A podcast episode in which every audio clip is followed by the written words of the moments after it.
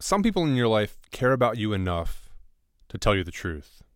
It's actually pretty rare to find someone that is a truth teller, but also just like cares about you. Some people only tell the truth, but there's not a lot of love. You know, they shoot straight, they speak directly, but they might not be very caring.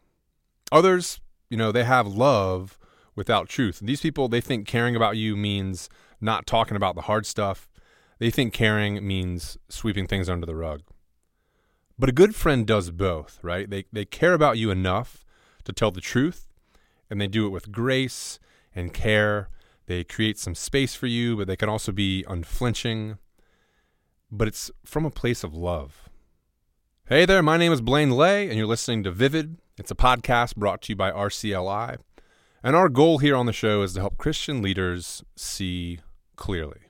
One quick note on the RCLI front, we're having a virtual gala Wednesday, August 5th at 7 o'clock on Zoom.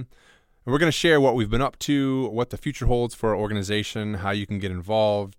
Visit our website, rcliweb.org, and click Gala for details on that. But today on the show, we've got Lori Ruffin. Lori is one of those caring truth tellers. She's got a knack for leaning into conversations with grace and truth. So much possibility opens up with curiosity and with gracious engagement in conversation. Professionally, Lori's an operations strategist at the COO team, where she helps organizations fulfill their purpose by making it real. And Lori's been a friend of mine for a while. We actually worked together a couple jobs ago at a marketing firm here in Richmond called Coombeca. And as you may know, we're in the middle of a national conversation about race in America and in Richmond. And Lori's voice in this season as a Christian and as a person of color has been so helpful to me. She's actually been posting a lot on Facebook, and it's just been really instructive as many of us work to navigate this time and to do that with wisdom. So I reached out to Lori to sit down for a conversation specifically about race and how we might think about that and approach it as Christians. We cover a lot of ground in this episode, from how to balance truth-telling and forgiveness to the pitfalls for Christians about making politics our primary lens for seeing reality. It's a really rich conversation. We cover a lot of ground, and Lori's just wise. And, you know, I'm glad that you get to hear from her because she's a good friend. She's got a lot to say. So let's jump in with my friend Lori Ruffin. I'm Blaine Lay, and you're listening to Vivid.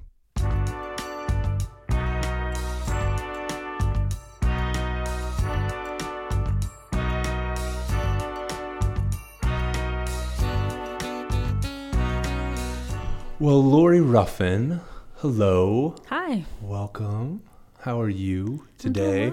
I'm doing well today. It's been a full day. We are definitely in a global pandemic, so I'm still working from home with my coworkers, and that is my new normal for now. And your coworkers are who? My husband and our daughters. One is 4 and the other is 1. Yeah, that's great. And just for those that don't know you, can you just tell us briefly just about your story and kind of what you do in your 9-to-5 today? Sure. So I am a Richmonder, and I work with organizations, specifically visionary leaders, helping them get the strategies and the systems that are needed to scale. Mm-hmm. I have an affinity for smaller organizations.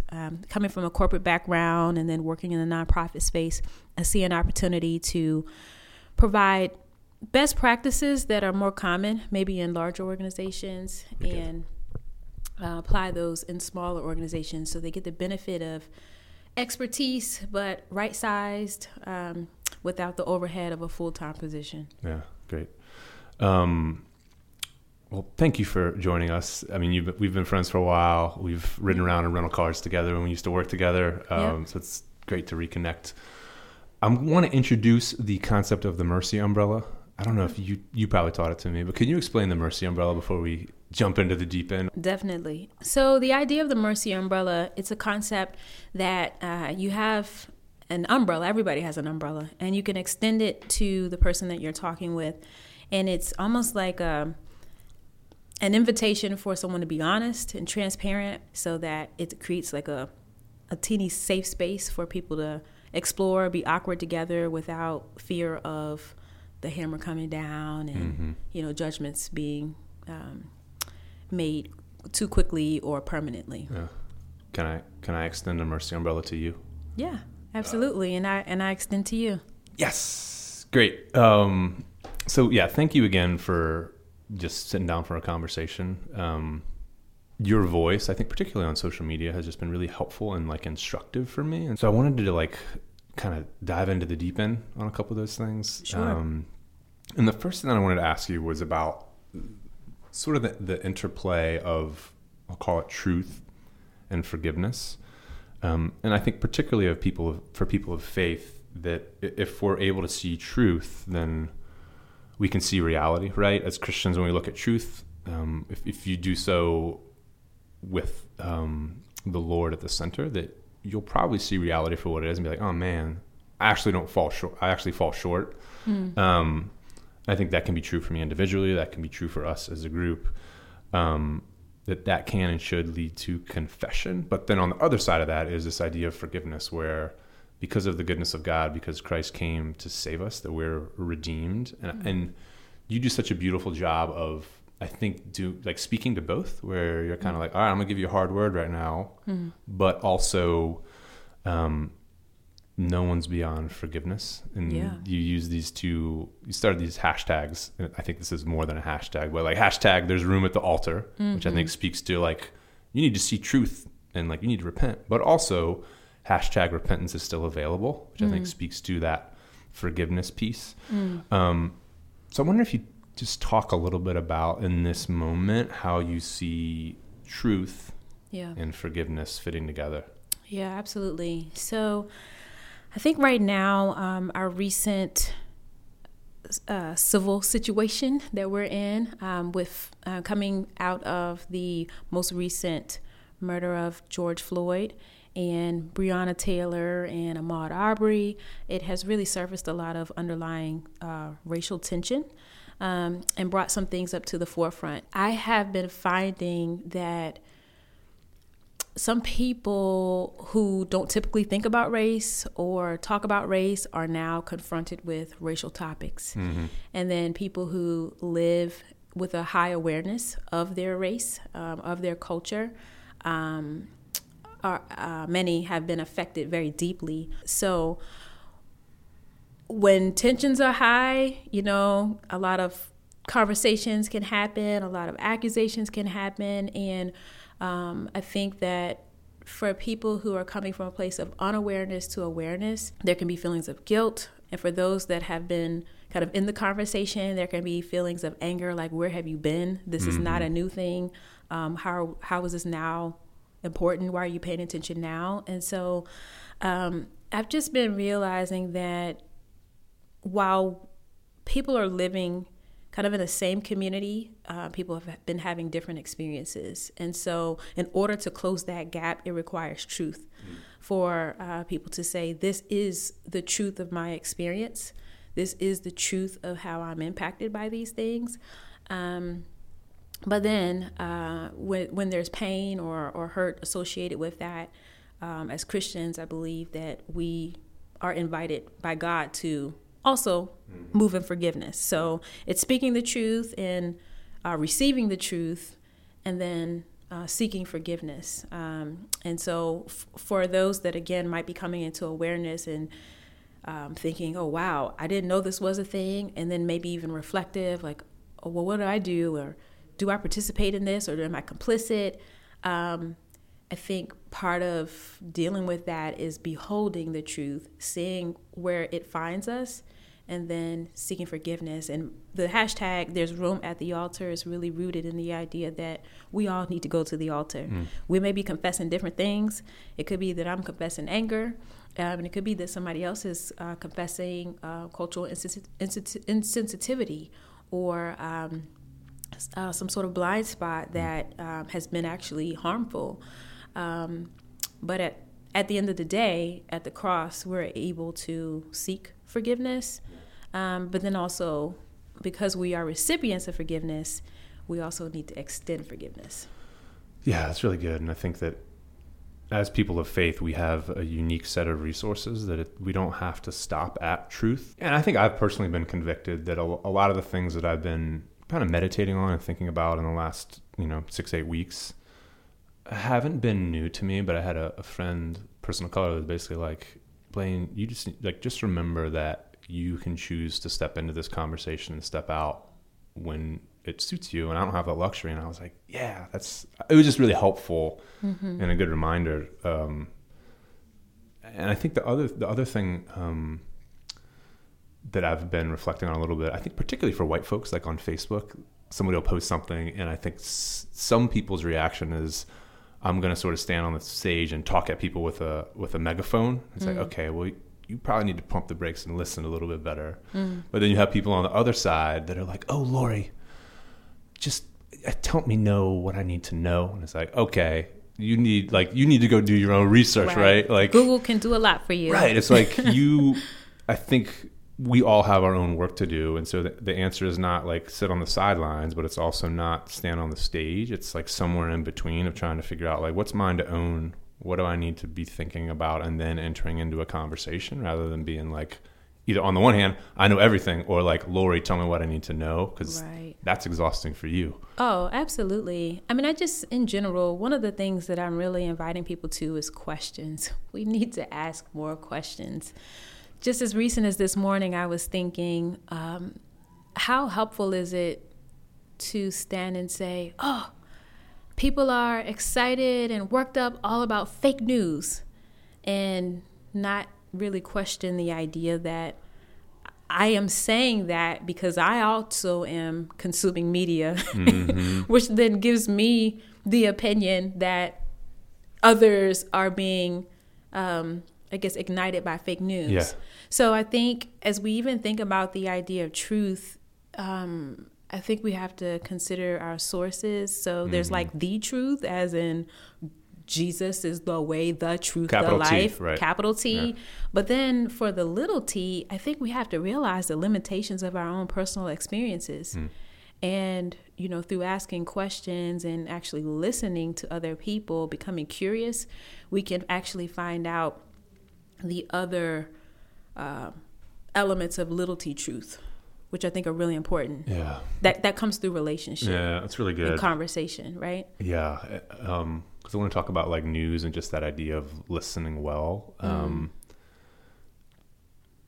I sometimes wonder, and I'm personally convicted by this, like, am I being sort of discipled or shaped more by my social media feed or this, 1,000-word think piece about the issue of the day, or conversations with my friends, or am I being shaped by the person of Christ and being in scripture and being in prayer? And I think a lot of days I'm either like withdrawing or I'm scrolling. And so I think just in the last like several weeks, I've been like, oh, I need to like take a breath. Yeah. I need to like walk around the block, and I need to sit with the Lord. And I think some of that is, I think you've talked about that there was something that you posted, and I was like, oh, dang, I need to, like, this is paradoxical that I'm on Facebook, and Lori's like, hey, you should be on Facebook less. Can you just talk about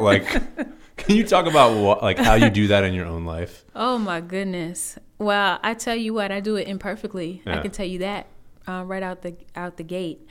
I think the backdrop of the pandemic, we were already in the twilight zone. And then we see ourselves all of a sudden in a cultural moment on top of the pandemic. Right. And you're stuck at home. And again, for people of color, black people like myself, I'm a black woman, and race is a theme. It's not something that I only think about in election years. Right. It is something that's probably scrolling in the back of my mind as I navigate different cultural spaces. I'm aware of how I show up and how I'm present and that sort of thing. So that being the case,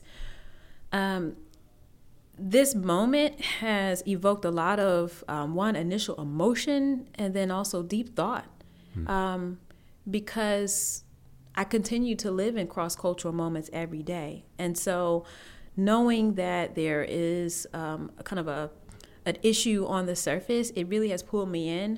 There are certain things that were already stirring in my heart as a Christian, just about Christians and how we are showing up in the world, just feeling like, wow, there are a lot of us wearing a label and a name tag of Christian, but we are showing up in ways that I would say are inconsistent with scripture. Mm. And so when you put that with this cultural moment, it really has evoked a response where I've just felt like I need to speak. I can't be silent. Yeah. I can't be on the sidelines. There are a lot of implications to what we're going through right now, in the micro and the macro. And so with that, it's something that has consumed my thoughts. It's on my mind as I read scripture. Oh, another thought will come. I almost keep a journal, a running tab of different things that come to my heart and mind. There's the articles that I read, the posts that I read, mm-hmm. and the response to that. And so I have had to hold what I feel is a calling to speak into these things now, with the tension of balance and not being consumed by these things, you know, and pace. That has been something that I've been working to really set and get into a rhythm. Yeah. You know, because I'm still a wife. I'm still a mom. I'm still a business owner. Food still got to get on the table. Exactly. You got to pay the bills. And none of these things have been changed by, you know, by the moment. You can't hit pause on life. Can't. I remember when I sent you an email, I was like, hey, would you want to join me for an interview? I was like, how are you? You're like, I'm all right. I think I might do some laundry or go for a walk or kick my feet up tonight.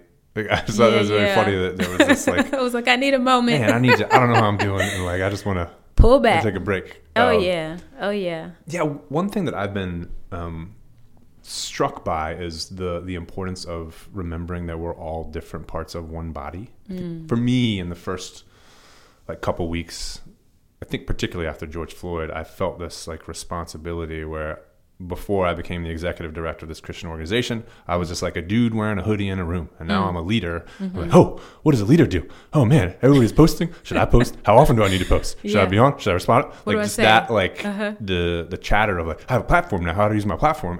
And I had to take a step back and say like, okay, God, what do you have for me? Like, what do you have for me to do? Because you know, in scripture, like there's a hand, there's an ear, there's a foot. Like we don't all need to be doing the same thing, but we all should be doing something.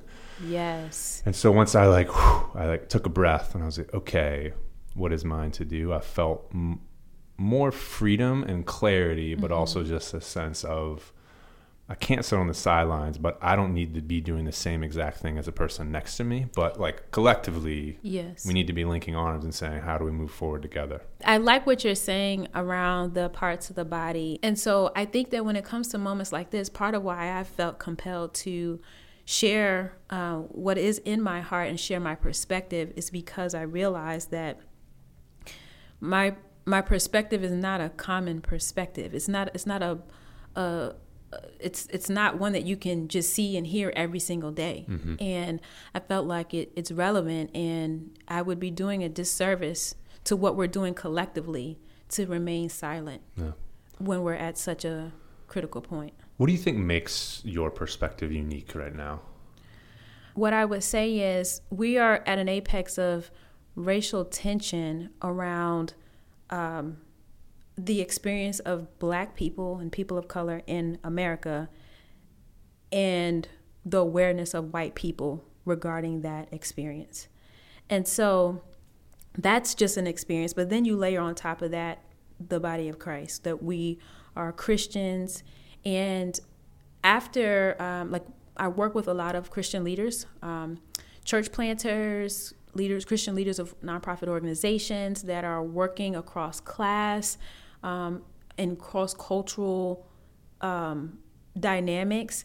And what I find is there is a lack of awareness of culture. So of whiteness in the way that cultural identity and lens kind of affects different things. And then also and the gap between that lens and the lens of a person of color in the U.S.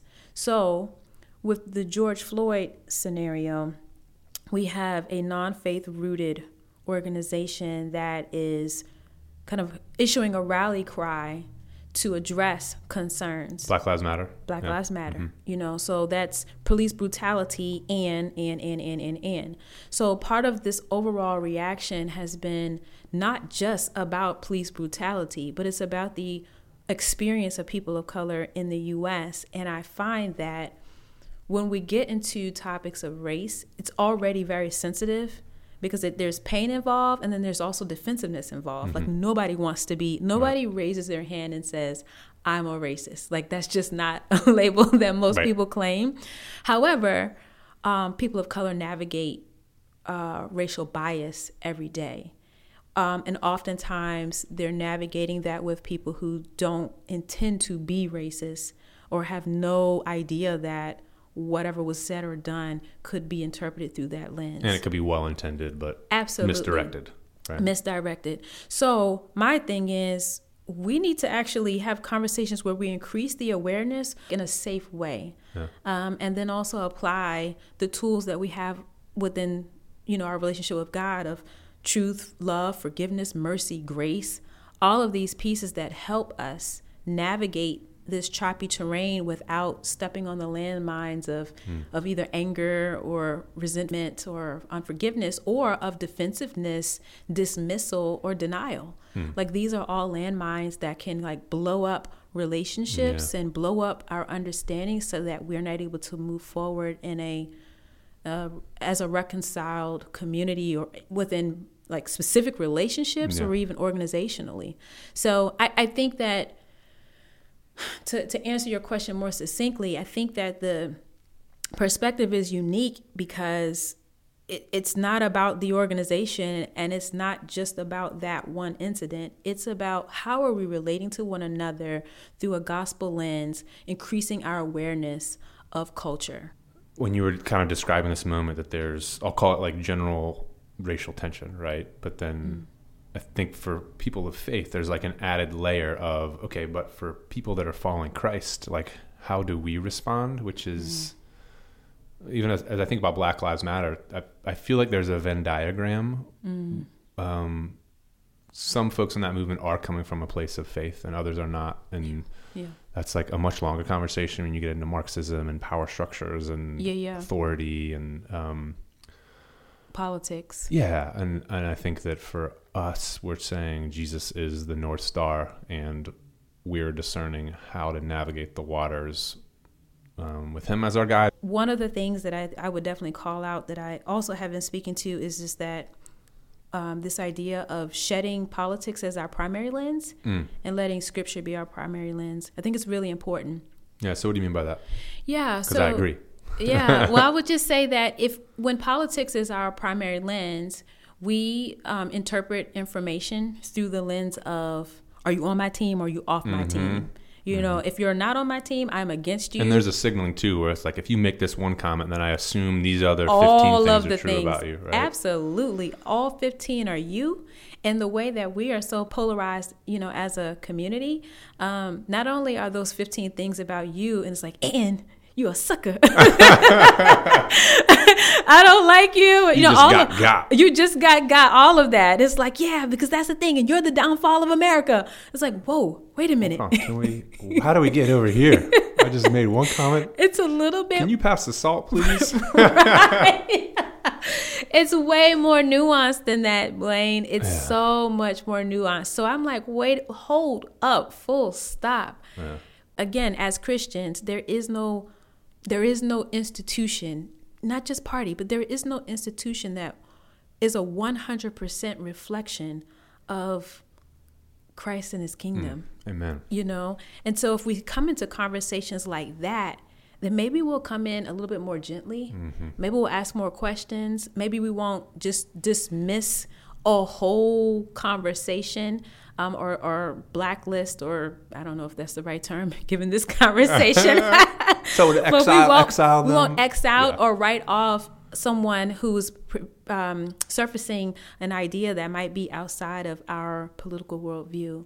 And as we do that, then we're probably gonna learn something and see something different than what we already think we know, and we may be able to find a path forward. Yeah, and that we because the person you're talking to is made in the image of God, we can't just like cancel you or on either side. Yes.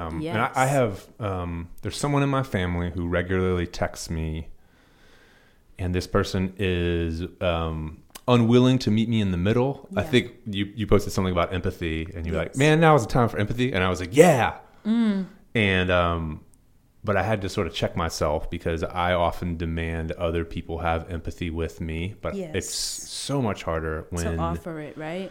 Yeah, because I'm like, wow, okay, and just asking for patience and seeing, the log in my own eye before I'm like trying to point the finger at somebody else because they don't get it. Yes. I think that's so important, Blaine. Yeah. And even just to even understand, what is your concern? You know, I see you're passionate about this. What are you most concerned about? Yeah. Just even that kind of response, like the scripture talks about a soft answer and how it turns away wrath. Like, what about that kind of response versus you're stupid, you idiot, you don't get it. Exactly. Yeah. What is it that concerns you, and unpack that, and then be able to kind of go back and forth and say, hey, like, this is my concern. You know, how are you seeing this? So much possibility opens up with curiosity and with gracious engagement in conversation. I want to talk about justice and victimhood. You said that calls for justice don't equal victimhood. Yes. Can you unpack how those two ideas fit together? Absolutely. So one of the themes that's kind of going around right now is this idea that if a person of color raises a concern about race, that it is associated with being a victim, having a victim mentality, you know, all of these kind of looking for a handout, doesn't want to work hard.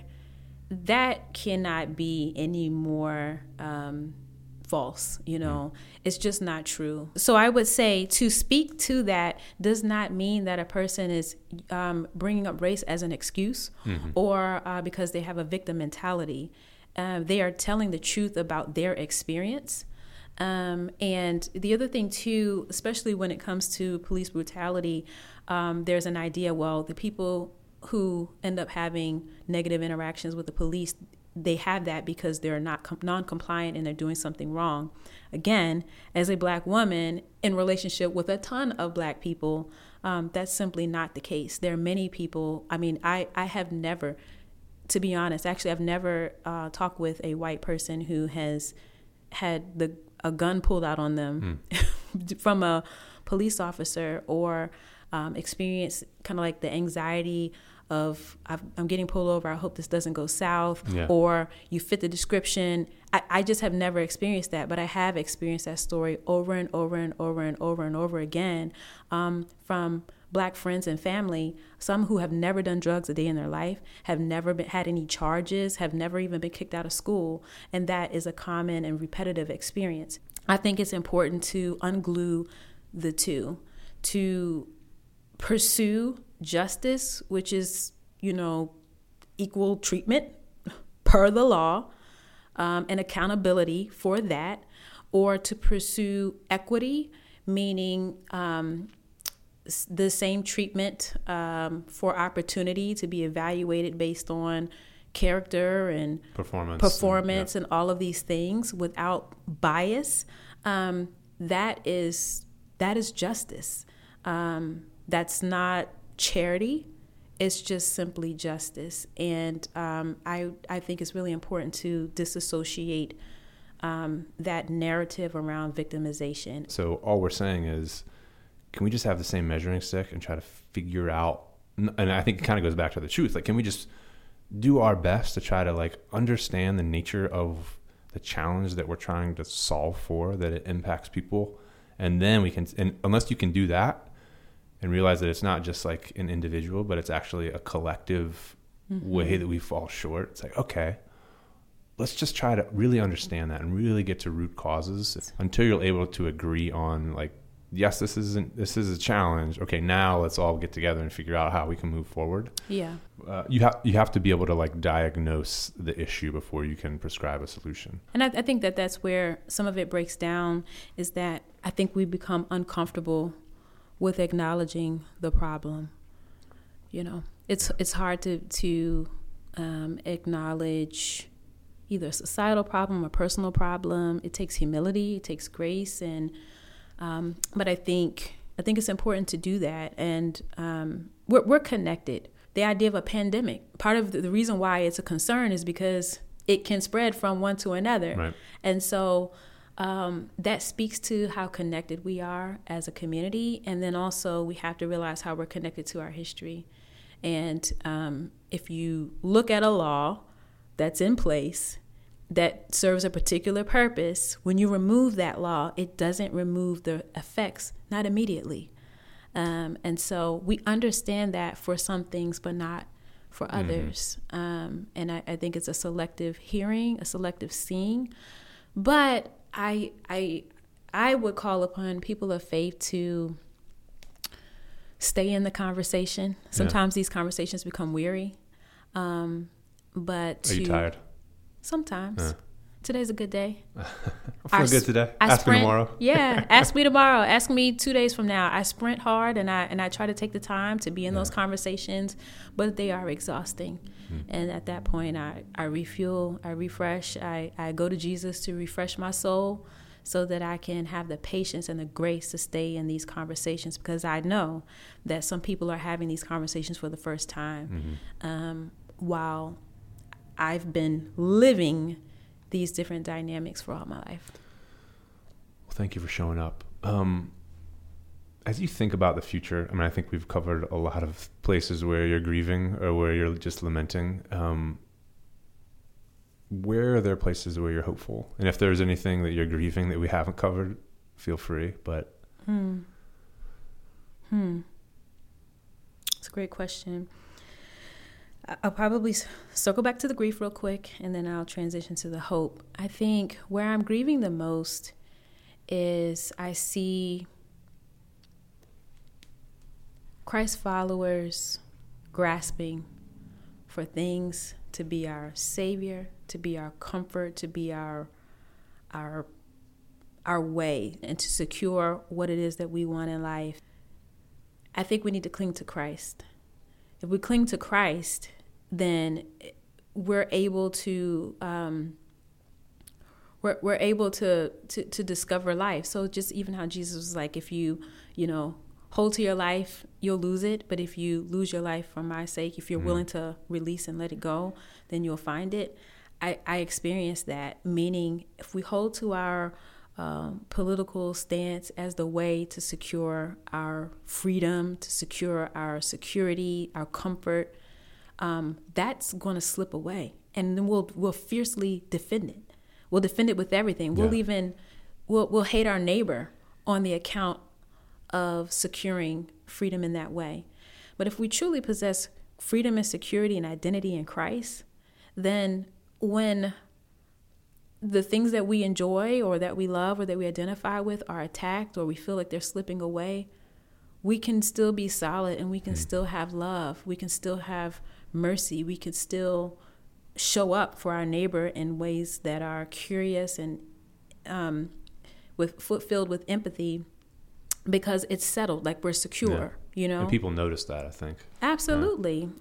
If not, we become hateful, you know, and mean, because we're defensive. So that is my big place, is where I'm grieving, is that I'm like, Lord, revive us, revive our love for you, revive our commitment to you, in a real way, such that we actually exemplify the fruit of the Spirit, that love, joy, peace, patience, kindness, goodness, gentleness, self-control, where Christians are known for their love, they're known for their mercy, they're known for their grace, not known for what they're only for what they're against, and known for being mean and hard and uncompassionate. So where do I have hope? I have hope in God, Blaine. Hey man, as you're talking, I want to like stand up and start walking around the room and just be your hype man. Just be like, come on. Yes, I have hope in God. If I did not have that hope as an anchor for my soul, I would despair. I would be overwhelmed with, oh my gosh, this is crazy. This is so disappointing and overwhelming as a person of color. I would be angry, and not able to move forward. Yeah, and there's a world out there where people are feeling that, like our neighbors and our coworkers, despair, and our friends, despair, and fear. Yeah. But because of Jesus as an anchor for my soul, I know that one, God is continuing to do His redemptive work, and so while sometimes it looks crazy, I can have peace because I know that God is still redeeming. He's working, I can have peace because I know who I am. That allows me to be in awkward cross-cultural conversations. That also enables me to be able to say the hard things and not be afraid of what might that loss mean for me.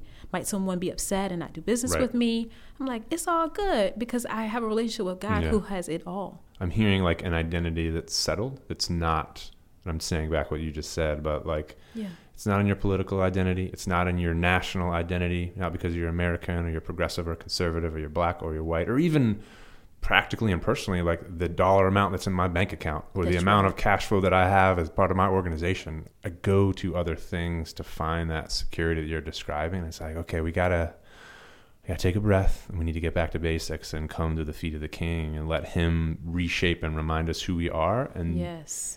And then going from there and say, okay, now where do we go from here? And, absolutely. I think that this is a marathon. It's not a sprint. Yep. If this was easy, somebody would have done it already. But my hope is that when like your kids are old and my son is old, that that we'll look back and say like, man, 2020, that was just a time unlike any other. And one of my hopes is that coming out of this, that there will be a almost like a resettling of what normal looks like, and that people that are following Christ will be able to serve and lead and build to create what that new reality looks like. And that, I think that's going to take years. We're not talking about weeks or months. Like this is like we're coming out of a grand like restructuring, and so how do we do that? What does that look like? I don't know, but yeah. Yeah. I'll tell you one thing though, Blaine, if we don't get back to the foot of the cross, we will not be able to function in that way in society, and Jesus warned us about that if we lose our savor, then we become fit for nothing other than to be trampled under the foot of men. And then I'm thinking about, that First Chronicles passage, if my people who are called by my name humble themselves, pray, turn from their wicked ways, then I will hear from heaven, forgive their sins, heal their land. There's a sequence to that. Like it's prayer, but it's also we have to turn from our sins. And when we as Christ followers don't show up, we're not able to function in the culture and society in ways that are savory and that are redemptive. And it leaves a vacuum. So I'm hoping that others will find me at the altar. I'm hoping that others will realize and embrace the idea that repentance is still available, so that we can deal with God on the things that are really hindering us as Christians and as the church, so that we can function as salt in the world, as light in the world. Amen. Lori Ruffin. I just want to be your hype man. Thank you. I just so appreciate you. I appreciate your friendship. I appreciate your presence. I appreciate the ways that you balance truth and like warmth. That it's very rare that you find someone that does both. Like sometimes people are warm without saying, I'm going to give you a hard word. And sometimes other people are just going to throw hard word javelins at you without saying, okay, but I love you. And I think that's been helpful for me. You model that. Thank you for being who you are. Thanks. I want to just imitate Jesus. And if we all do the same, right, He'll help us. Right. Yeah, amen. Well, Lori Ruffin, thank you for your time today. My pleasure. Thanks for inviting me here. Yeah, appreciate it. Great.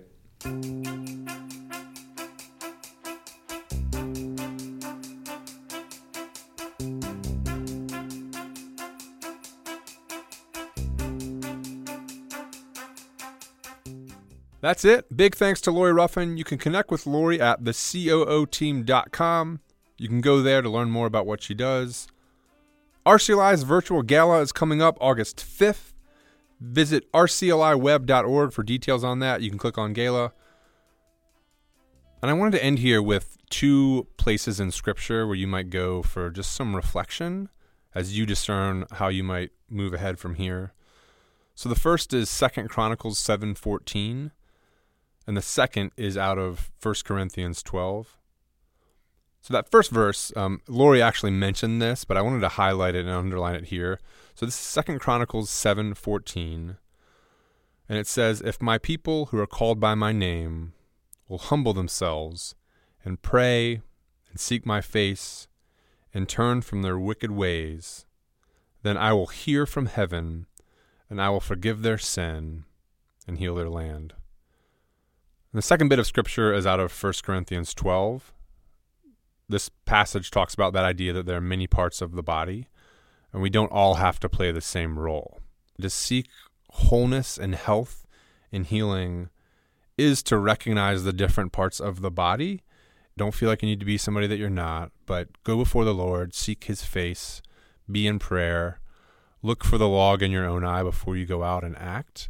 But as you act, just ask before the Lord, hey, what is it that you might have me do? Thanks again to Lori. Thanks for listening. This has been Vivid.